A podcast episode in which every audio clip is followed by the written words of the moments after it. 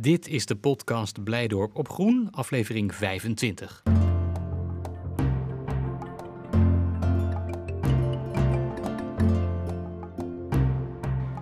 Kunnen jij en ik iets doen om de inheemse planten te redden? Ja, dat kan. In de vorige afleveringen vertelde professor Joop Schaminé over de Nederlandse Zadenbank, die beheerd wordt door wetenschappers van het Levend Archief.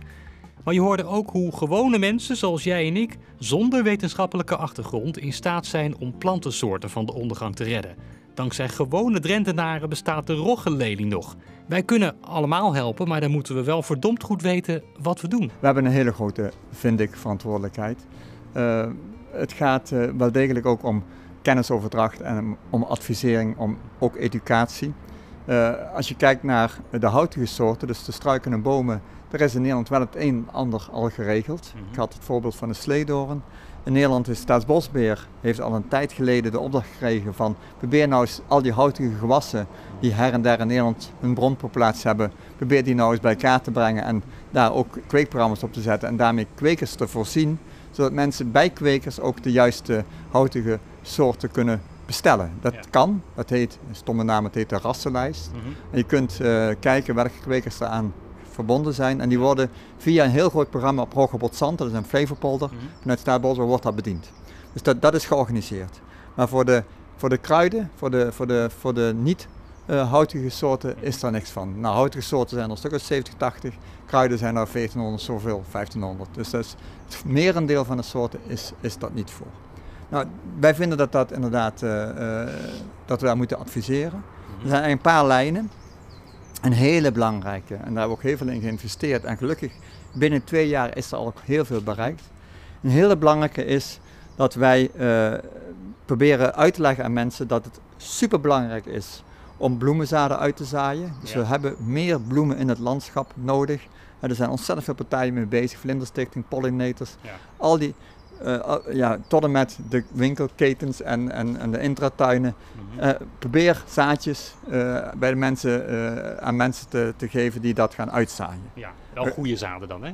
En dat is het punt. Ja. die zaden die in die zakjes zitten, zijn vaak en niet echt in die zin goede zaden, omdat er allerlei bewerkingen hebben plaatsgevonden. Ja. Die kunnen gecoacht zijn met chemisch spul. Mm. Nou, dat wil je helemaal niet. Dat wil je niet in je, in je, in je buitengebied brengen. Nee. Maar uh, ook, er zijn twee grote problemen, er zitten veel buitenlandse soorten tussen. Mm. Dus er zijn eigenlijk enorm veel buitenlandse soorten in de Nederlandse flora uh, aan het verspreiden. Nou, dat wil je ook niet, want je wil gewoon wel de eigen inheemse flora goed behouden. Maar er zitten ook heel veel inheemse soorten in die pakketten in die, in die, in die bloemenpakketten. Mm. En dat is het allergrootste risico. Die soorten zijn afkomstig van zaden uit het buitenland, vaak ja. Zuid-Europa, zijn ze goedkoper. Mm. En die zijn bij kwekers opgekweekt tot bijvoorbeeld planten met opvallende bloemen. Dus die hele grote korenbloemen. Je ziet ze overal langs de wegen staan. Soms dubbele korenbloemen of roze korenbloemen. Nou, dat is helemaal fout spul tussen aanhalingstekens. Mm -hmm. Want dat is wel dezelfde soort als onze inheemse Nederlandse uh, korenbloem, ja. maar een andere genetische samenstelling. En hij bedreigt de inheemse korenbloem. Dus die inheemse ja. korenbloem kan zijn eigen identiteit dadelijk verliezen -hmm. door het uitstrooien van die uitheemse gedrochten, zou ik bijna kunnen gaan we elkaar kruisen dan? Dan gaan we elkaar kruisen en dan ga je je eigen identiteit, genetische verscheidenheid, met al het spel wat we straks over verteld hebben, ja. wat erbij komt, met het samenspel met de organismen, de bodemfauna, uh, dat ga je dus verliezen.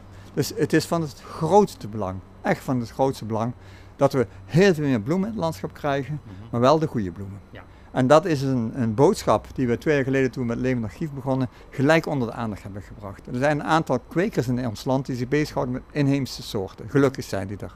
Kleine, kleine bedrijfjes. Mm -hmm. Maar ze werkten niet veel met elkaar samen. Het was een, was een kleine markt. Ja. was toch een beetje bang voor elkaars bedrijfsgeheim. Ja, ja. Door het Levend Archief zijn die met elkaar in gaan samenwerken. Mm -hmm. En ze zijn allemaal, alle die bedrijven, en de bekendste die veel mensen kennen is Kruidhoek, maar ook Biodivers en de Bolderik. Maar Kruidhoek is de bekendste. Die is enorm kunnen uitbreiden. Die is zoveel vraag naar die inheemse planten, mm-hmm. dat zij het gewoon simpelweg niet aan kunnen. Mm-hmm. Maar die drie, en er komen er meer bij, mm-hmm. kwekers die dus van met inheemse soorten werken, die hebben zich verbonden in een consortium. Dat heet het consortium van het Levend Archief. En dat is nu gewoon één grote club van samenwerkende mensen die hun kennis met elkaar delen en die samen ervoor zorgen dat we heel veel meer zaden kunnen aanbieden, want die markt vraagt erom. Gemeenten hebben ook in de gaten, we moeten het anders doen. Rijkswaterstaat voor de dijken, honderden kilometers dijk moet opnieuw ingezaaid worden. Maar het gebeurt met grassen die niet botanisch zijn. Dat is echt fout. Dus dat moeten we niet doen. Er moeten kruiden meegezaaid worden, wel de goede kruiden. Maar daar hebben we wel het materiaal nodig. En daar hebben we dus volop ingezet. En binnen twee, drie jaar is ons dat gelukt ja. om dat tot stand te brengen. En die bedrijven, de Kruidhoek heeft ja, een miljoenen investeringen kunnen doen om hun bedrijf te vergroten omdat het verhaal goed is wat ze hebben. Bedrijven kunnen dus een rol spelen in het hele verhaal. Kunnen consumenten dat ook? Kan ik dat ook met mijn, uh, mijn uh, achtertuintje? Ja, wij zoeken daar erg naar om daar uh, vormen voor te vinden. wij gaan, we zijn ook bezig met het opzetten van netwerken. Dat mensen dus actief betrokken kunnen raken bij het levend archief. We noemen dat zaadgaders. Mensen die dus actief meehelpen om wilde planten in te zamelen en daarvan de zaden. Maar daar moet je wel een, een kleine opleiding voor gehad hebben. Ja, daar moet je deskundig voor worden, maar dat, dat, is een kwestie van een paar keer een cursus of een dag volgen.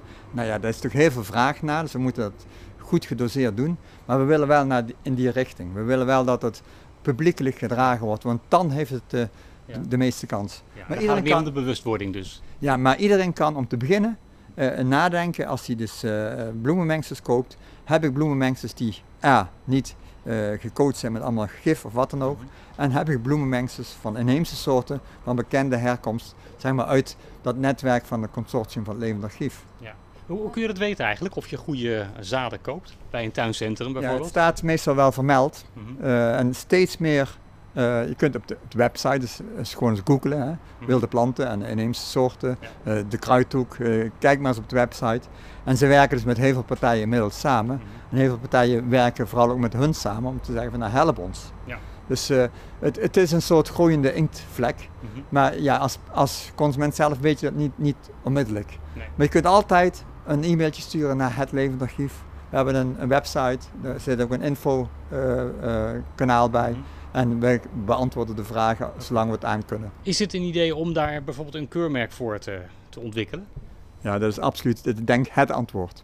Ik denk dat wij uh, de goeie, goedwillende kwekers van die wilde plantensoorten, uh, die wilde planten van bekende herkomst, op een goede manier gekweekt, uh, als die het st een stempel krijgen van een keurmerk van het levend archief of mhm. van de overheid van dit is gewoon gegarandeerd goed spul, dan kan iedere consument op het zakje zien of het wel of niet een keurmerk draagt. En net als bij vlees of wat dan ook wat je koopt in de supermarkt. FSC hout bijvoorbeeld. Ja. FSC hout, maar ook uh, de, de scharreleieren, je kunt het zien.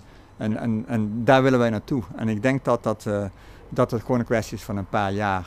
De, natuurlijk zijn die keurmerken vaak uh, lange termijn werk. Mhm. Maar het gaat er komen, want we hebben het gewoon absoluut nodig. En de, de, de, consument gaat het simpelweg eisen. Ja. ik wil wel dat het goed is. Nou, als ik hoor wat jullie in twee, drie jaar al hebben bereikt met het levend archief, dan, dan zou dat inderdaad snel kunnen gaan, denk ik. Ja, ik hoop het. ja, het is, het is een, een leukende club van, van goede mensen. Ik heb wel eens gezegd in het begin toen we begonnen, en daar werd toen een beetje om gegniffeld. Mm -hmm. Ik zei, er is maar één, één voorwaarde. En dan kun je meedoen aan het consortium van het levend archief. En werd met grote ogen naar me gekeken. Ik zei, je moet wel leuk zijn. en dat klinkt heel simpel, maar dat is het wel. Je moet wel vanuit het goede hout gesneden zijn. Je moet het wel doen om de zaak waarvoor doen. En niet vanwege je eigen ego of wat dan ook. Nee, nee. Dus uh, wetenschappers die zo in elkaar zitten, die zullen niet aan het levenarchief uh, verbonden gaan worden. En ook andere mensen niet. We willen dit gewoon doen met de mensen die met passie, met hart en ziel hier zich voor inzetten. En die groep wordt steeds groter. Mhm. En steeds meer mensen, je ziet het overal, ook gewoon het publiek, uh, ja, die willen dit. En het mooie nu, en dat is waar ik ontzettend blij ben met deze samenwerking met Blijdorp. Mhm. Hier in Blijdorp gaan dus die, een aantal van die bakken komen met de sleutelbloemen, de inheemse sleutelbloemen die daar getoond worden. Ik weet niet hoeveel bezoekers Blijdorp heeft, maar ik denk misschien wel een miljoen per jaar. Normaal gesproken 1,7 miljoen, nou, kijk ik, zonder corona. Ja. Nou, 1,7 miljoen. Die mensen, die, sommige ervan zullen daar gewoon langslopen, maar een hele hoop zal ook even kijken, wat is dit? Je gaat daar even zitten, je eet een ijsje en je gaat eens lezen wat er staat. Er komen informatieborden bij en je wordt meegenomen in het verhaal. En zoals voor de dieren dat verhaal eigenlijk al heel lang heel duidelijk is, dat die dierentuinen daar een grote rol spelen, mhm. dat wil ik eigenlijk voor de planten ook hebben.